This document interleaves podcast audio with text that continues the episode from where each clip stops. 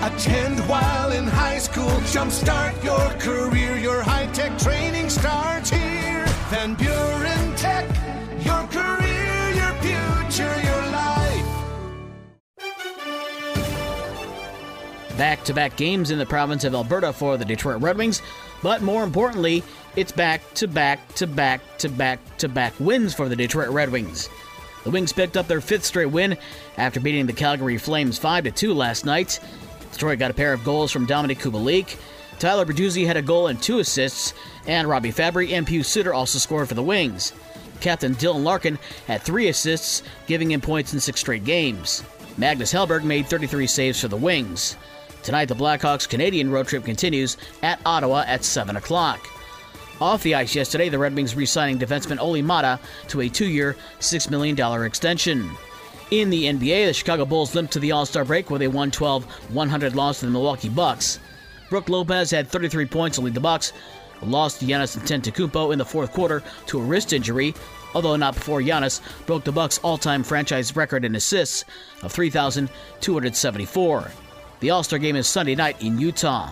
College basketball coming up on Saturday. The big game won't be as heated or hate-filled than usual, as Michigan State gets back on the court for the first time since the shooting on campus on Monday night when they travel to face Michigan at 8 o'clock. The pregame show on Super Hits 103.7 Cozy FM is at 7 o'clock for the MSU broadcast, and the Michigan broadcast is on Newstalk Sports 94.9 WSJM starting at 7.30.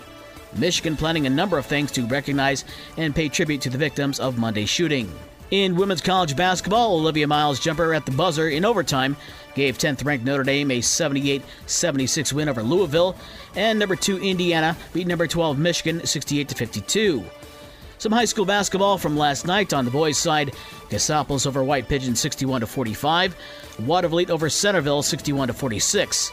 It was Colon over Marcellus 76 40, and Howardsville Christian over Goshen Clinton Christian 56 37.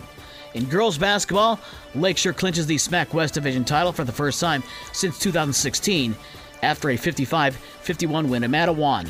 Paige Lees led the Lancers with 29 points. St. Joe picked up the 50 31 win at Portage Northern.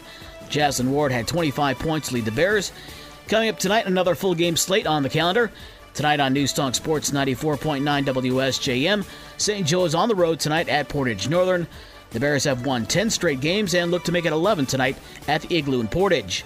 Joel Cordes will have the call of the game starting just after 7 o'clock. You can also hear the game online at WSJM.com. And for the rest of the scores from last night and the schedules for today's games, visit the podcast page on this station's website. With your morning sports for Friday, February 17th, I'm Dave Wolf.